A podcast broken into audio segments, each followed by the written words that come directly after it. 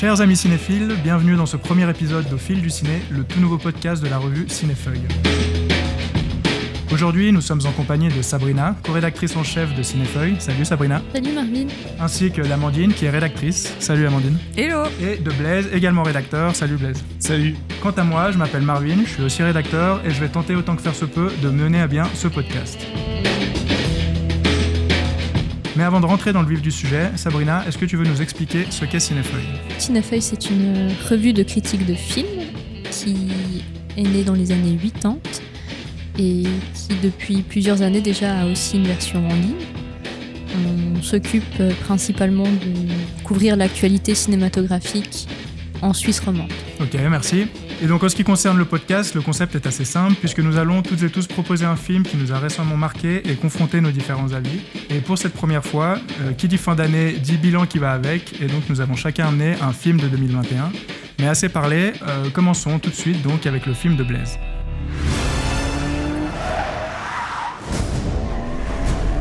Why would I betray you? We all have our secrets. You just didn't get to yours yet.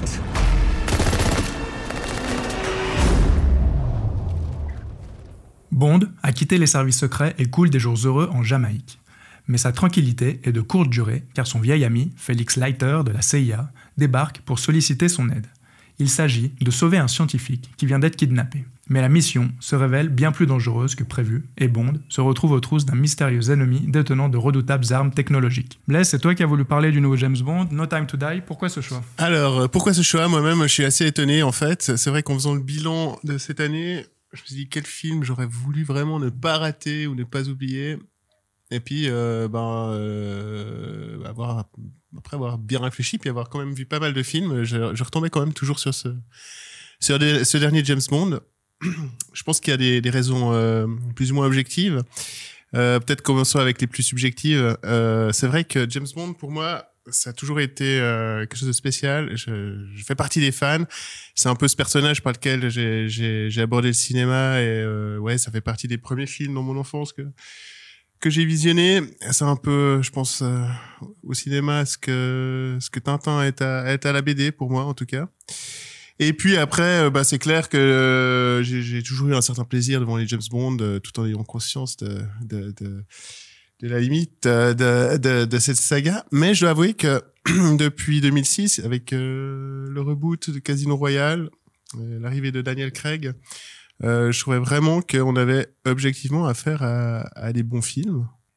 Tout en humanisant le personnage et, en en faisant un vrai personnage en fait c'était plus plus que ouais une simple série de, de, de, de codes à cocher sur sur un- une marche à suivre euh, du, bon petit James Bond à faire. Et je trouvais vraiment que Daniel Craig et, les auteurs les producteurs enfin qui étaient derrière leur volonté d'humaniser le, personnage ça, avait bien marché. Et que ça a ouvert euh, une porte là les, les cinq derniers films. Et vraiment j'ai trouvé que là c'était une très très belle conclusion euh, à cette à cet arc Daniel Craig ouvert en 2006 pourquoi Bon, déjà, c'est vrai que ça, ça conclut vraiment l'arc narratif euh, entamé dans, dans Casino Royale. Ça revient notamment sur ce trauma initial, euh, comment euh, James est devenu Bond, euh, et qui avait été traité dans Casino Royale. Et puis, donc, le film No Time to Die s'ouvre vraiment sur ce, ce deuil de, ouais, de, de Vesper qui, qui le poursuit encore et qu'il essaye d'évacuer et qui lui colle toujours, euh, ouais, qui ça, ça lui revient toujours, ça lui colle à ses basques. Donc, on est clairement dans, dans la continuité euh,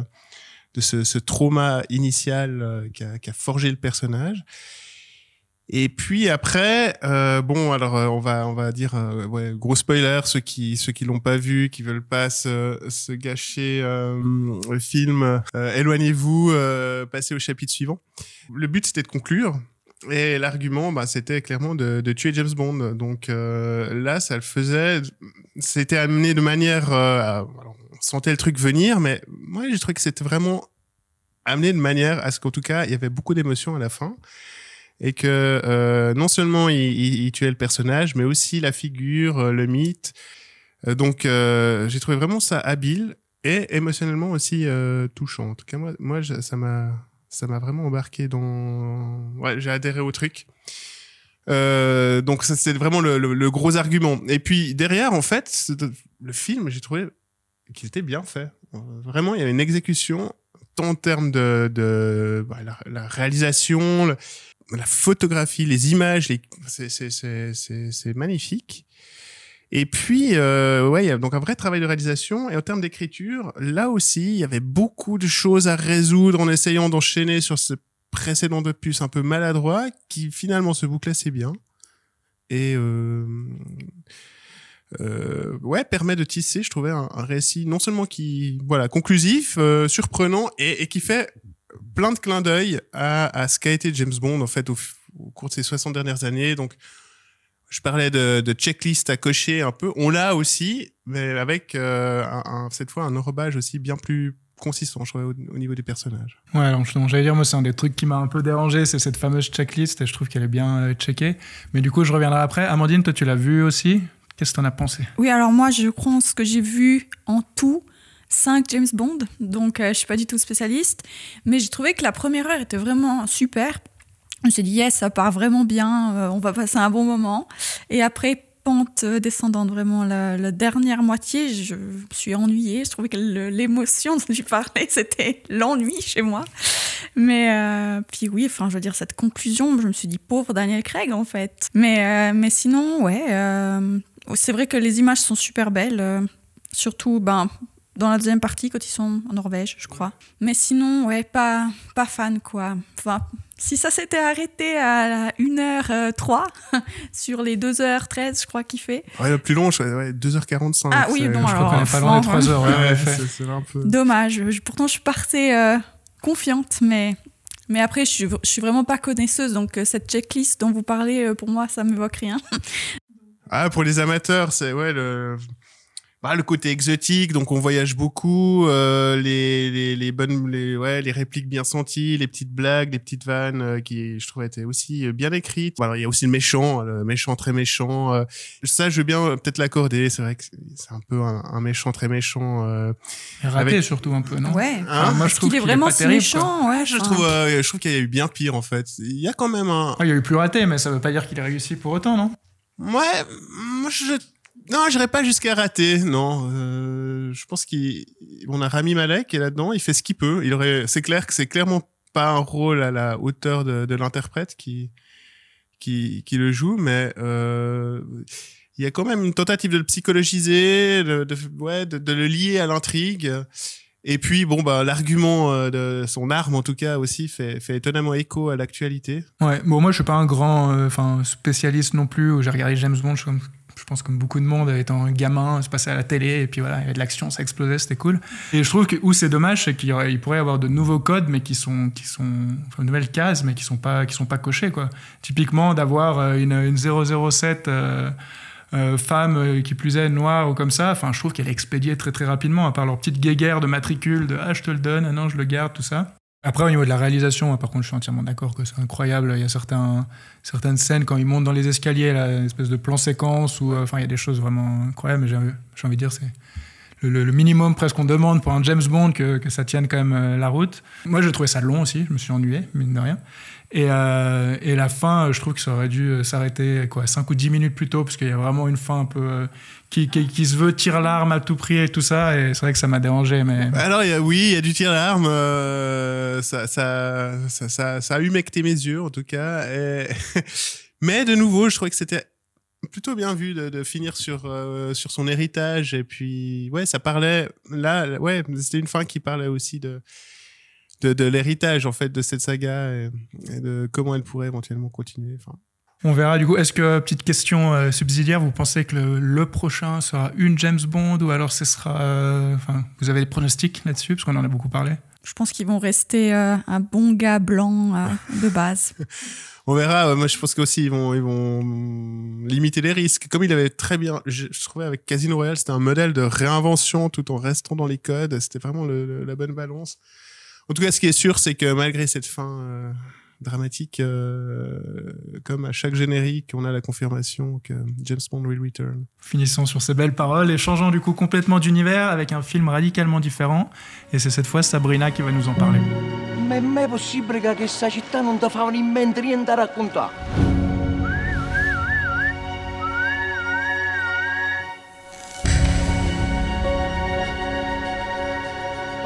ed era bellissima.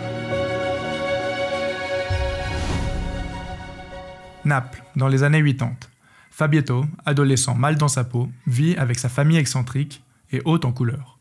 Mais son quotidien est soudain bouleversé lorsque Diego Maradona, légende planétaire du football, débarque à Naples et le sauve miraculeusement d'un terrible accident. Cette rencontre inattendue, avec la star du ballon rond, sera déterminante pour l'avenir du jeune homme. La main de Dieu est le tout récent film de Paolo Sorrentino. Sabrina, tu lui as donné la note rare de 20 sur 20 dans le dernier numéro de Cinéfeuille.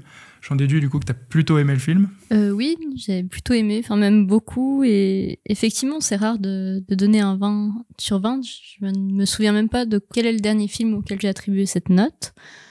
Mais c'est aussi justement rare de voir euh, un film qui, selon moi, euh, questionne autant et, disons, a une, vraiment, enfin, une profondeur dans, dans le questionnement et une sincérité. Donc, je sais que c'est un terme qui est un peu, un peu bizarre, où on se dit finalement, on est dans de la fiction, pourquoi parler de, sincérité, mais sans même savoir finalement que c'était un film euh, autobiographique, je trouve que en le regardant, on, on, sent que c'est des choses vécues. Donc la, première partie est vraiment concentrée sur la description de l'environnement de, de, Fabietto, qui est un double du réalisateur.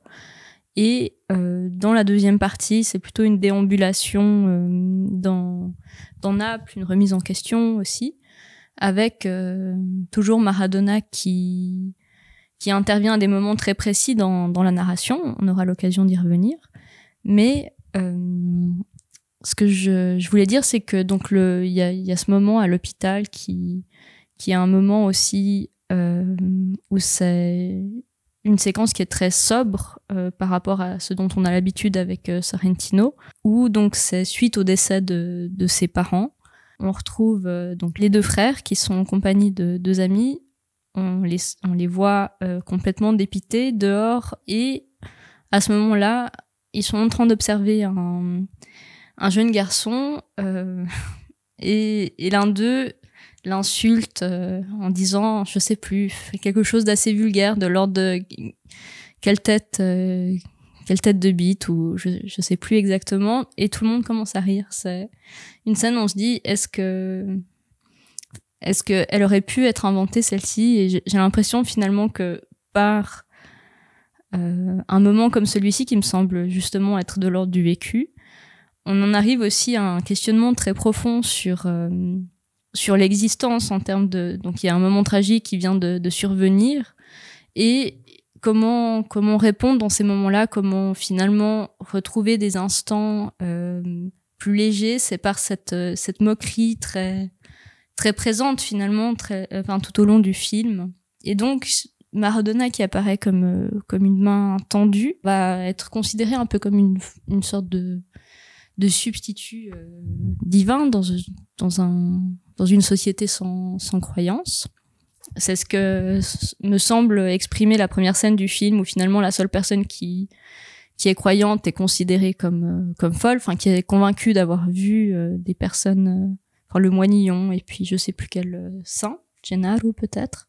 Il y a plein de choses tragiques qui interviennent au long du récit et qui sont qui sont relayées au, au silence de de par la présence de alors de Maradona de, du foot euh, à travers euh, à travers lui et en même temps c'est aussi une possibilité de de trouver un sens et de, de surmonter des, des, événements difficiles. Face à tant d'amour, je me dois de donner la parole à Amandine qui, elle, oui. est un peu plus sur la réserve, disons. Du coup, Amandine, t'as pensé quoi de la main de Dieu? Moi, j'ai pas du tout re ressenti euh, ça. Alors, au début, je me suis dit, oui, il y a beaucoup euh, de tendresse euh, pour la maman, surtout.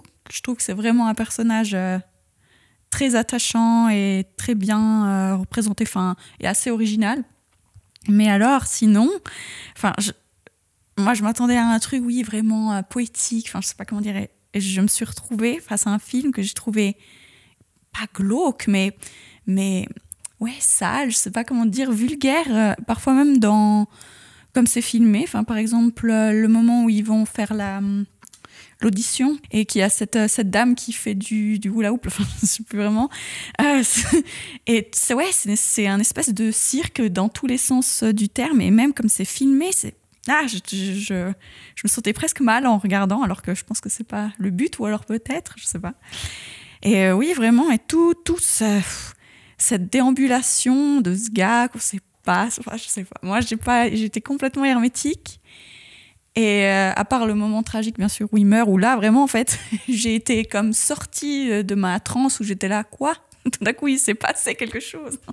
Non, mais je suis très méchante avec ce film, mais enfin, je pense que je suis pas le public, pour être honnête. Mais tu parles de, de cirque et je pense que c'est important de, de souligner quand même la filiation Oui, avec explicite Fellini. Oui, oui, oui. Qu'il y a euh, alors euh, dans le film avec Fellini puis aussi euh, de, de Sorrentino euh, sa filmographie avec euh, Fellini c'est un peu grosse ficelle mais c'est vrai que la Grande Bellezza ça peut être euh, vu comme euh, une sorte de miroir euh, de la Dolce Vita enfin il y y a plein de, de personnages felliniens et de scènes un peu felliniennes La dans- description de- des personnages de sa famille euh, durant toute la première partie du film, effectivement. Ouais, euh, c'est- c'est vraiment à ça que ça m'a fait penser. Et c'est vrai qu'il y a ce côté euh, baroque, euh, Burlesque aussi. burlesque, dans, dans- ouais, dans, dans, dans, dans l'exagération qui ouais, fait beaucoup penser à ça. Alors c'est vrai que quand on, on se compare à Fellini, il faut avoir un peu les épaules, mais je crois que Sorrentino, il, alors il, il a, je crois qu'il avait les les épaules. Déjà, sa maîtrise formelle, je crois que c'est incontestable. Il, il- c'est vraiment son, point fort. Il, a un style, euh, ce côté baroque qui, qui, vraiment euh, est impressionnant et qui là, je trouvais, mettait un peu en retrait par rapport à d'habitude. Et pour toucher quelque chose de plus sobre ou plus sincère, comme tu, comme tu disais, Sabrina, où euh, c'est un peu, je trouvais, le film de la maturité, où il est un peu moins dans l'épate, le style, Oui. euh, euh, l'esbrouf. Bon, il garde cette virtuosité, mais pour toucher à quelque chose de plus, de plus sincère, vraiment d'avoir confiance dans ses personnages, euh, qui effectivement sont, sont incroyables. euh, ouais, tu parlais de, de la mère là, euh, avec ses, ses canulars qu'elle aime faire. euh, c'est vrai que ça, ça, ça déborde de, de sincérité, et c'est vrai que c'est une, une- vitrine de personnages que moi, en tout cas, j'ai trouvé super, super touchant, attachant, mais euh, j'ai ouais, j'ai bien aimé passer ces, ces deux heures euh, avec. Même si, euh, par rapport au, à, la, à la profondeur du questionnement, là, là j'ai peut-être un peu moins euh, rentré que, que toi, Sabrina. Donc du coup, on voit que le meilleur des choses, c'est de le voir pour se faire son propre avis. Et plongeons du coup maintenant dans l'Angleterre des années 60 avec notre troisième film qui est celui d'Amandine. You don't know what you're saying. What brings you down then? I'm studying London College of Fashion. Right, city life. Room is on the top floor. It's perfect. I love it. If I could live any place and any time, I'd live here in London. In the 60s. Last Night in Soho met en scène l'histoire d'une jeune femme passionnée de mode et de design qui parvient mystérieusement à retourner dans les années 60, où elle rencontre son idole, une éblouissante jeune star montante. Mais le Londres des années 60 n'est pas ce qu'il paraît, et le temps semble se désagréger, entraînant de sombres répercussions. Nouveau film d'Edgar Wright, Last Night in Soho, a divisé la critique. Mais Amandine, c'est toi qui as proposé le film, du coup, je déduis que tu as plutôt bien aimé. Oui, d'ailleurs, j'ai voulu proposer ce film parce que dans Cinéfeuille, il a eu la magnifique note de 8 sur 20, ce que j'ai trouvé euh, très cruel. Donc je me suis dit que j'allais un peu euh, réparer l'honneur de ce film si j'y arrive. Et ce que j'ai trouvé aussi vraiment sympathique et un peu, bah, je n'irai pas jusqu'à dire original, mais un peu, c'est que cette année, en tout cas dans les films qui sont sortis au cinéma à Lausanne, dans les films d'horreur fantastique, on a eu presque que des remakes, des reboots, des suites, des prequels.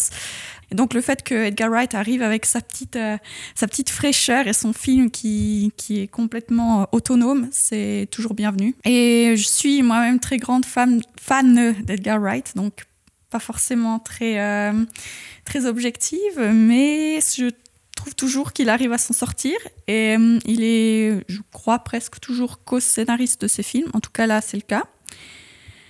Euh, il apporte toujours aussi beaucoup, je trouve, de soins à la musique. Et là, c'est très important pour faire le lien entre les années 60, quand elle, l'héroïne Héloïse voyage dans les années 60. Ça se fait aussi par la musique, par le lien de la musique, qui choisit toujours euh, avec soin. D'ailleurs, euh, Last Night in Soho, c'est une chanson à la base. Et c'est d'ailleurs Quentin Tarantino qui lui a dit que c'était quelque chose genre la meilleure chanson cinématographique qui existe. Et il est parti un peu de là, donc la musique toujours très important. Et l'esthétique que dans ce film, je trouve vraiment euh, incroyable parce que on a donc à la fois les années 60, toujours euh, un peu lustré comme ça, très beau, euh, très chantant, dans les clubs des années 60 de Londres. Et de l'autre côté, on a les années 2020, avec beaucoup de néons, de, de, ouais, de lumière un peu stromboscopique. À un moment, ils font une fête d'Halloween et c'est très, en même temps sombre, en même temps coloré. Enfin, j'adore. Et hum, aussi, ce que je trouve vraiment très euh, intéressant dans ce film, c'est que en même temps, on idolâtre les années 60 et en même temps, on nous dit non, il faut se, se, se protéger de cette idée de dire le passé, c'était mieux, c'était mieux avant, etc. Donc ça, je trouve que c'est aussi euh, très intéressant. Et euh, des actrices et acteurs super. Anya Taylor-Joy qui devient vraiment un peu star montante avec euh, le, jeu de la dame qui avait fait gros carton sur Netflix, mais elle joue pas mal aussi dans, dans des films plus de genre. Euh, elle s'est fait assez connaître par cette porte et euh, là elle est, elle est dans cette toujours dans ce genre-là et je trouve qu'elle est vraiment très brillante, très lumineuse comme ça. Je l'aime beaucoup. Et euh, Thomasine Mackenzie, qui est aussi, qui est un petit peu moins connue, mais qui commence à faire aussi son trou, et qui dans ce film aussi est vraiment cool. Je trouve qu'elle arrive bien à, à, faire le, à rendre la, la pareil, je trouve. Enfin. Le miroir. Hein. Ouais, ouais. Bah oui, en plus, euh, voilà. Au début, elle, communique par des miroirs. Et puis euh, Matt Smith, en fan de Doctor Who, euh, j'adore, et qui ici est un peu plus dark. Enfin voilà, c'est vraiment, c'est très, c'est très superficiel de dire ça, mais je trouve que les actrices acteurs amènent vraiment un, un, gros plus dans ce film. Donc voilà, moi j'ai été emportée comparé à d'autres gens qui ont détesté. bon, moi de mon côté, j'ai pas détesté, j'ai un avis un peu plus mitigé.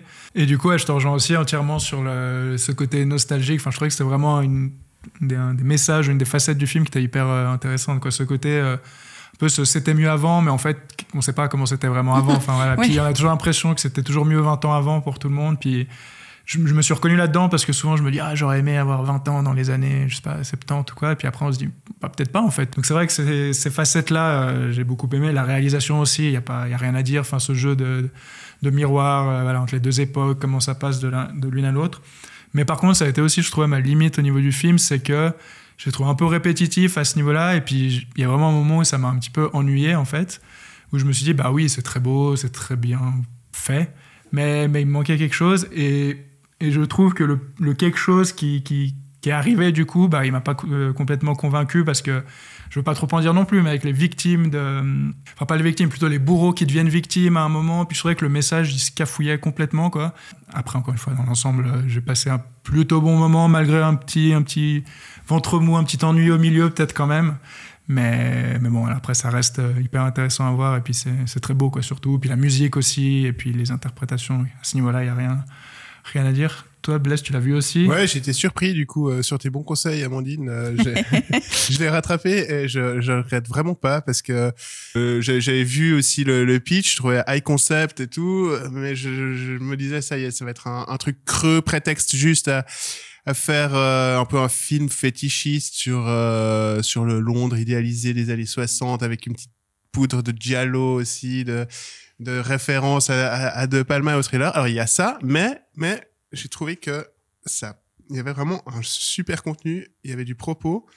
Moi, j'ai vraiment pensé à Tarantino aussi, et, et un peu euh, le, même concept que Once Upon a Time in Hollywood, où Tarantino, il, idéalisait son Hollywood euh, des années 60-70, un niveau presque fétichiste, tellement, mais lui, il poussait le concept en montrant, regardez, j'idéalise tellement que je peux changer l'histoire, euh, la, vraie histoire. Et, là, non, alors euh, il prend le contre-pied, vraiment, il montre à quel point c'est noir, c'est horrible. Il y a ce discours euh, qui fait très 2021 sur, sur ouais, la, la, la femme, le producteur, euh, la compromission. Euh, donc ça, on pense beaucoup à, Weinstein, MeToo. Euh, enfin voilà, ça, parle clairement de ça. C'est vrai que c'est très contemporain avec le- le- le- l'exploitation de la femme, le corps de la femme, etc. Alors qu'en fait, ça fait quand même quelques années, je crois qu'il a cette, idée de scénario. Alors, je sais pas jusqu'à quel point il avait déjà cette fin en tête, mais, mais c'est vrai que c'était peut-être un, un homme en avance sur son temps. Nous arrivons au dernier film de cet épisode et c'est moi qui vais vous en parler car c'est indéniablement mon immense coup de cœur de l'année.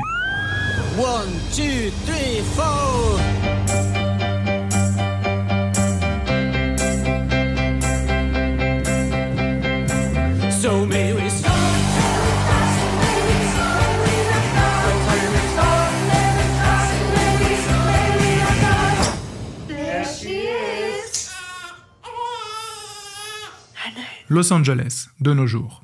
Henry est un comédien de stand-up à l'humour féroce. Anne, une cantatrice de renommée internationale.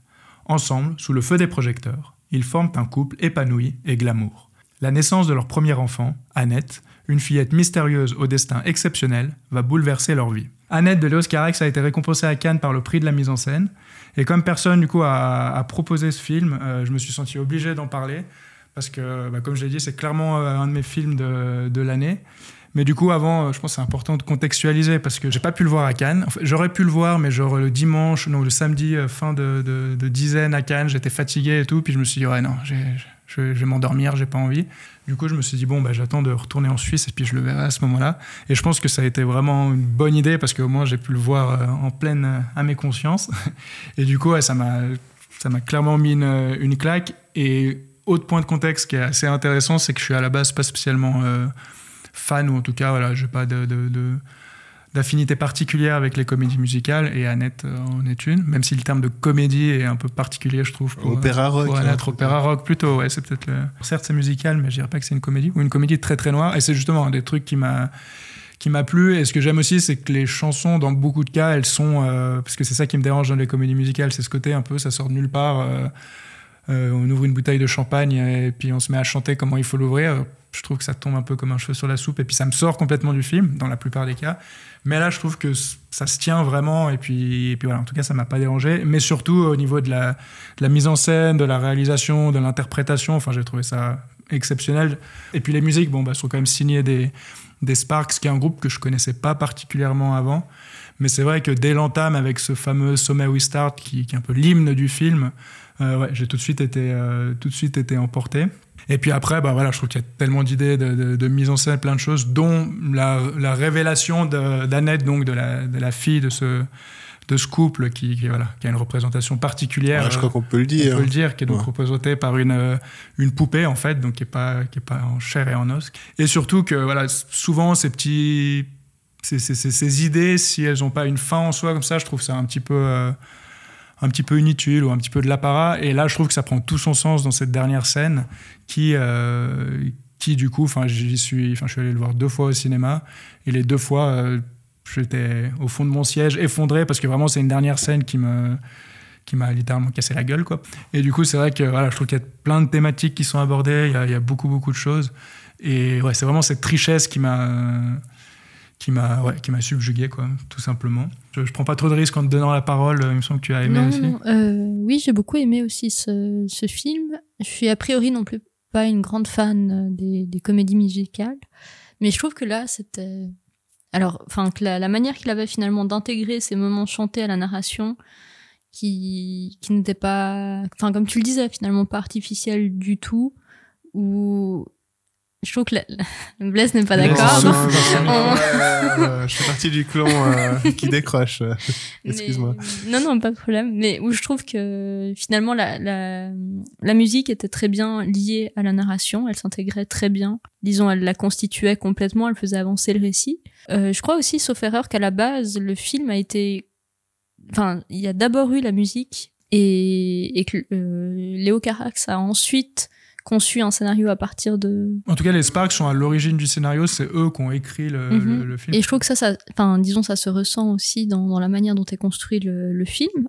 Chose que, que, que j'ai beaucoup appréciée. Aussi, la, la manière finalement de d'assumer complètement ce côté euh, artificiel du, du récit, où j'ai l'impression qu'on a facilement tendance aujourd'hui à vouloir euh, faire croire aux spectateurs qu'on est en train de, de nous raconter, euh, enfin que d'effacer finalement le côté fictionnel pour nous dire euh, ce que vous regardez c'est la réalité, euh, ce qui n'est pas du tout le cas dans ce film, tout en ayant un propos finalement très très intéressant euh, sur euh, sur le couple, sur la durée, la, la dégradation qui passe par euh, par la jalousie. Enfin, je trouve que c'était une chose qui était très très bien conçue dans dans ce film. Et sinon, enfin, je trouve que la, la scène euh, de quand ils sont sur le bateau, elle est elle est absolument, enfin, qu'il y a qu'il y a une tempête. euh, Mais c'est vrai qu'il y a de, de nombreuses scènes qui, qui sont assez incroyables. Il y a celle-ci sur le, le bateau, il y a la scène qui est nommée du chef d'orchestre où il y a une espèce de travelling rotatif qui, ouais, circulaire Oui. qui tourne autour et puis euh, il y a la musique qui reprend. Ensuite, il a un petit, enfin quelques lignes de, de, de monologue. Du coup, il est tout seul et puis ensuite ça repart. Enfin, c'est même techniquement, enfin c'est assez impressionnant quoi. Blaise, t'es plus, t'as soufflé dans ton micro, ça veut dire que t'es un peu Ouais, plus. euh, ben, alors, euh, on, on va désamorcer le truc. En gros, euh, il y, a clairement des qualités objectives. C'est vrai que bien que le projet est tourné entre plusieurs mains, euh, on, on voit clairement la touche de, de Léos Carax avec son cinéma un peu hyper dynamique, euh, très poétique. Ça, ça, ça fourmille de partout. Il y a plein d'idées. Enfin, alors c'est clair, c'est du beau cinéma. Mais, mais ma- ouais, non, moi, alors, j'ai pas adhéré à la musique, ni, ni l'utilisation en a faite, ni le style de la musique, c'est plus subjectif. On est clairement en mode comédie musicale ou alors euh, bon peut-être qu'ils ouvrent pas du champagne en chantant mais euh, ouais ils s'entretuent en chantant je sais pas si c'est beaucoup mieux enfin voilà c'est euh, ok une fois qu'on accepte le postulat pourquoi pas? Moi j'ai eu de la peine ça m'a fait décrocher et ça n'a pas été aidé euh, par euh, ouais les personnages. Alors toi t'as trouvé intéressant Sabrina Mais moi j'ai ils m'ont ils m'ont énervé en fait ce- alors je sais pas avait pas eu la musique c'est c'est vrai. Mais voilà je, je suis pas rentré dans le truc quoi. Mal, je, je voyais bien hein, toutes ces fulgurances toutes ces ces idées euh, ouais leur enfant là qui est sous forme de poupée au début on se dit quoi? Mais c'est quoi? Mais, mais en fait ça prend tout son sens c'est c'est vraiment très très malin c'est aussi ce travestissement de la réalité euh, pour en faire quelque chose de, poétique et onirique c'est superbe mais non euh, moi ouais c'est la, musique l'utilisation qui en était faite ouais, ça, ça me décrochait quoi. J'arrivais pas à rentrer dans le truc et c'était pas aidé par des personnages que je trouvais un peu archétypaux. Euh, Alors on suit un couple. Alors oui, tu parlais de jalousie. C'est un peu classique quoi quand même.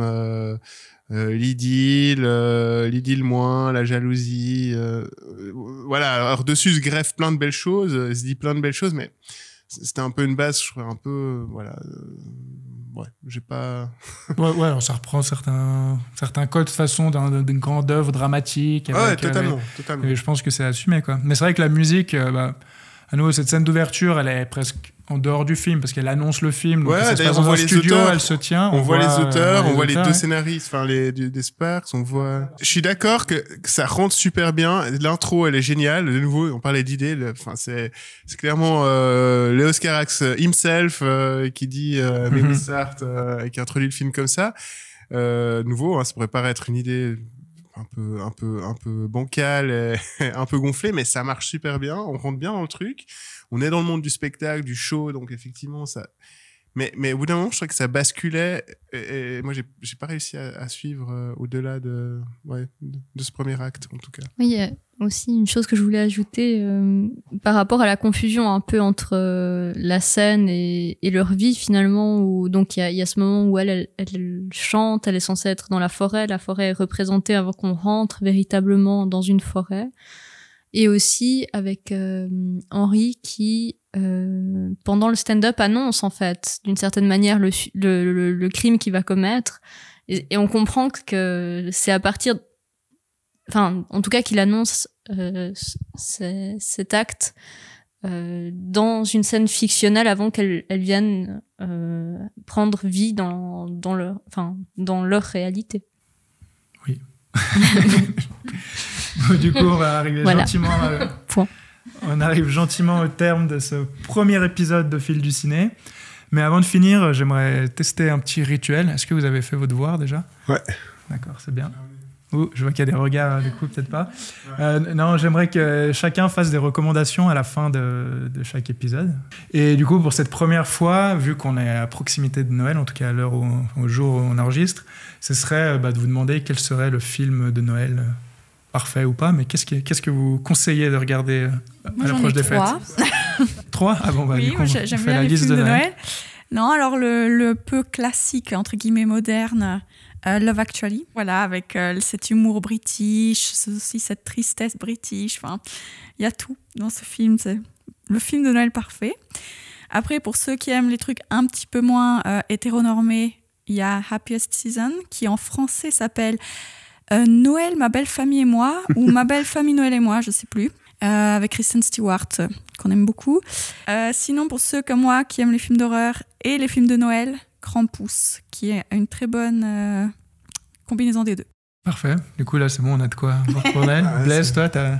Ben, euh, c'est c'est drôle parce que quand tu as posé cette question, je disais un peu comment faire un- trouver un truc un peu original. Euh, hors des Die Hard, euh, Ah euh, oui. Piège de cristal. euh, Il y a quoi comme ben, Home Alone euh, ou Love Actually qui voilà, sont des incontournables. Et j'ai repensé en fait à la dernière saison de la série Mr. Robot. C'est une quinzaine d'épisodes euh, qui se passent euh, tous pendant euh, la période de Noël, ouais, de l'avant. Et ben, vraiment, il y a- je, je peux que recommander cette série et cette saison en particulier, vraiment qui, qui se passe dans l'ambiance de Noël. Et ce week-end, donc après que tu aies posé cette question, j'ai vu que le, créateur de la série Mr. Robot euh, disait que ah, il aimerait tellement que, cette saison rentre au panthéon des films de Noël. Donc je me dis que je je vais pas toucher trop, trop loin. Donc euh, Mr. Robot, euh, saison 4. Et toute la série pour ceux qui la connaissent pas. En fait, tu fais des recommandations Rami Malek. Ouais, c'est vrai. En fait, voilà, et ça boucle la boucle Tant avec. que tu euh, recommandes pas. Bohemian Rhapsody, c'est bon. tout, va bien. Quoi T'aimes bien Oui. Ah. Je pensais au film que moi j'avais envie de revoir pendant les fêtes de Noël parce que c'est un moment aussi où je me dis c'est l'occasion de, de revoir des choses qu'on n'a pas forcément vues depuis longtemps et je pensais à la boom qui, Ah ouais. qui me renvoie c'est- clairement un film de Noël. En plus, il me semble Oui. qu'on diffuse souvent à cette Ah période. ouais, alors c'est possible, mais c'est vrai que, en tout cas, je, je m'étais dit que je, ça dirait l'occasion de, de les revoir euh, pendant les fêtes. C'est une bonne, bonne occasion, en effet. Euh, moi, de mon côté, je suis pas un grand fan à la base des films dits de Noël, euh, enfin classiques, donc j'ai aussi cherché un peu euh, un truc un peu différent et ça me, ça me fait rire que tu parles de Home Alone parce que c'est un peu une espèce de, du coup, Maman, j'ai raté l'avion euh, trash qui s'appelle, alors c'est particulier parce qu'il a un peu deux titres, c'est soit Watch Out, soit euh, Très bien, Better film. Watch Out ou alors Safe Neighborhood de Chris Peckover qui est un film donc, qui est sorti en 2016 et, du coup bon voilà ça film de Noël parce que ça se passe à Noël ça se passe enfin ça commence euh, dans la neige avec les décorations et tout ça. Et en fait euh, ça part complètement en couille tout simplement. Donc c'est un film euh, qui est pas pour les enfants en tout cas à Noël.